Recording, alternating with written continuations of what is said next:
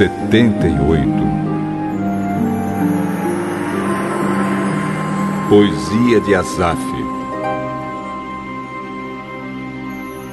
Meu povo, escute o meu ensino e preste atenção no que estou dizendo, pois falarei com vocês por meio de provérbios e explicarei os segredos do passado. São coisas que ouvimos e aprendemos coisas que os nossos antepassados nos contaram. Não as esconderemos dos nossos filhos, mas falaremos aos nossos descendentes a respeito do poder de Deus, o Senhor, dos seus feitos poderosos e das coisas maravilhosas que Ele fez. O Senhor deu leis ao povo de Israel e mandamentos aos descendentes de Jacó ordenou aos nossos antepassados que ensinassem essas leis aos seus filhos, para que os seus descendentes as aprendessem e eles, por sua vez, as ensinassem aos seus filhos.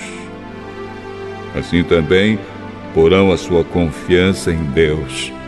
Não esquecerão o que ele fez e obedecerão sempre aos seus mandamentos. Eles não serão como seus antepassados, um povo rebelde e desobediente que nunca foi firme na sua confiança em Deus e não permaneceu fiel a Ele. Os homens da tribo de Efraim, armados com arcos e flechas, fugiram no dia da batalha. Os israelitas não cumpriram a aliança que Deus havia feito com eles e não quiseram obedecer à sua lei. Esqueceram os milagres que ele havia feito na presença deles.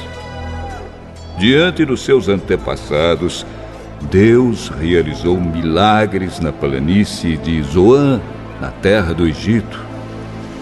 Ele dividiu o mar e levou os israelitas pelo meio dele. Ele fez com que as águas se levantassem como muralhas. Durante o dia, ele os guiava com uma nuvem e de noite os conduzia por meio de um clarão de fogo. Ele partiu rochas no deserto e das profundezas da terra tirou muita água para o povo beber. Fez com que nascessem fontes da rocha e que a água corresse como um rio. Mas os nossos antepassados continuaram a pecar contra Deus. Eles se revoltaram no deserto contra o Altíssimo. De propósito, puseram Deus à prova, pedindo a comida que queriam. Falaram contra ele, dizendo: Será que Deus pode nos dar comida no deserto? É verdade que ele partiu a rocha e que a água começou a correr como um rio. Mas será que ele pode nos dar pão? Será que pode fornecer carne para o seu povo? Quando o Senhor Deus ouviu isso, ficou furioso.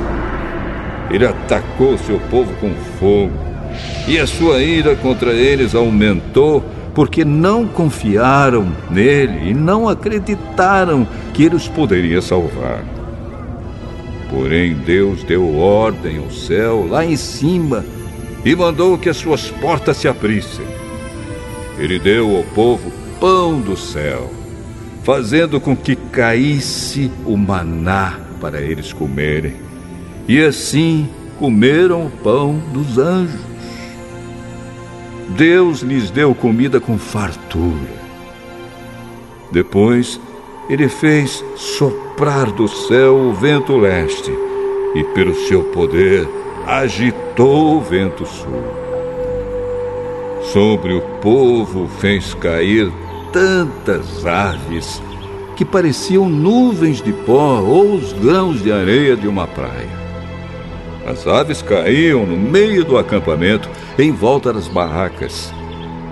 Então os israelitas comeram e ficaram satisfeitos, pois Deus lhes deu o que eles queriam. Mas Enquanto estavam comendo, antes mesmo de ficarem satisfeitos, Deus ficou irado com eles e matou os homens mais fortes, os melhores jovens de Israel. Mesmo depois desses milagres, o povo ainda continuou a pecar e não quis acreditar em Deus. Por isso, ele os destruiu como se a vida deles fosse um sopro, como um desastre que acontece de repente. Porém, quando Deus matava alguns, os que ficavam vivos voltavam para ele.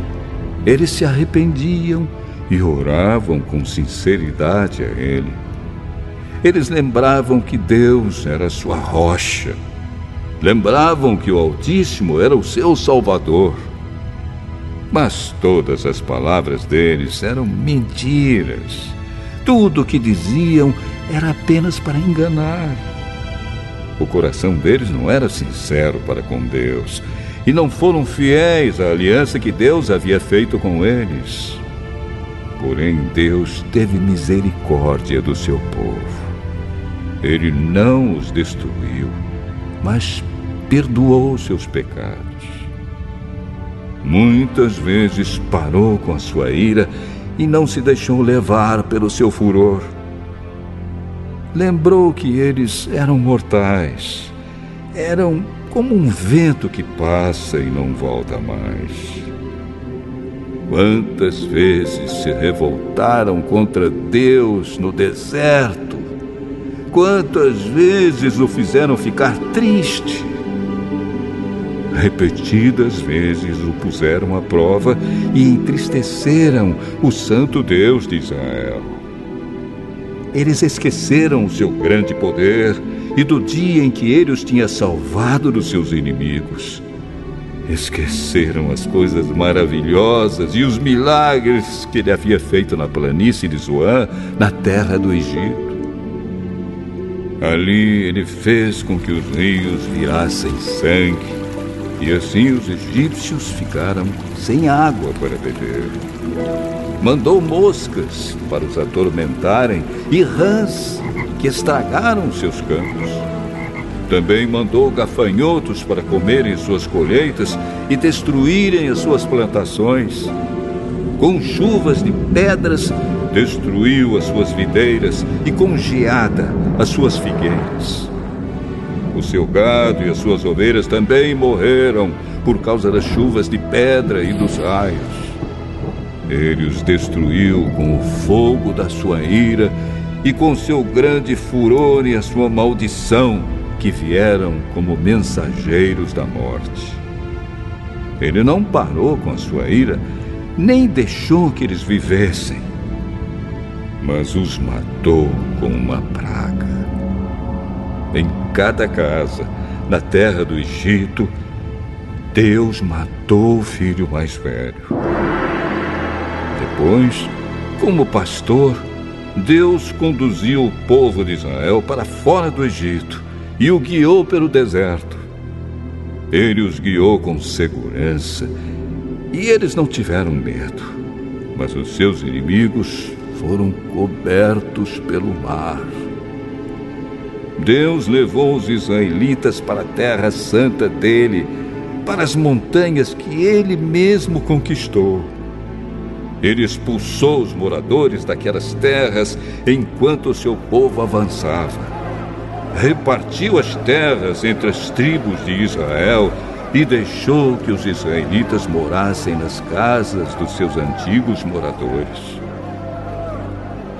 Mas os israelitas se revoltaram contra o Deus Altíssimo e o puseram à prova. Não obedeceram aos seus mandamentos e foram desleais e rebeldes com seus pais, traiçoeiros como flechas atiradas com um arco defeituoso. Eles o irritaram com seus altares pagãos e com seus ídolos. Fizeram com que ele ficasse enciumado. Quando Deus viu isso, ficou irado e rejeitou completamente o seu povo. Ele abandonou a sua tenda sagrada, que estava em Siló, a casa onde ele havia morado entre os seres humanos. Deus deixou que os inimigos tomassem a arca da aliança, que representava o seu poder e a sua glória. Ele ficou irado com seu próprio povo e deixou que eles fossem mortos pelos inimigos. Os jovens foram mortos na guerra e as moças não tinham com quem casar. Os sacerdotes foram mortos à espada e as suas viúvas foram proibidas de chorar por eles. Então o Senhor acordou como de um sono e gritou como um homem valente, embriagado pelo vinho. Ele fez com que os seus inimigos fugissem derrotados e envergonhados para sempre. Ele rejeitou os descendentes de José, não escolheu a tribo de Efraim. Pelo contrário, escolheu a tribo de Judá, o monte Sião, que ele tanto ama. Ele construiu o seu templo parecido com a sua casa no céu e o fez firme como a terra que está segura para sempre. Então Deus escolheu o seu servo Davi. Ele o tirou do curral de ovelhas quando ainda pastoreava o rebanho. Ele o pôs como rei de Israel, como pastor do povo de Deus. Davi cuidou deles com dedicação e os dirigiu com sabedoria.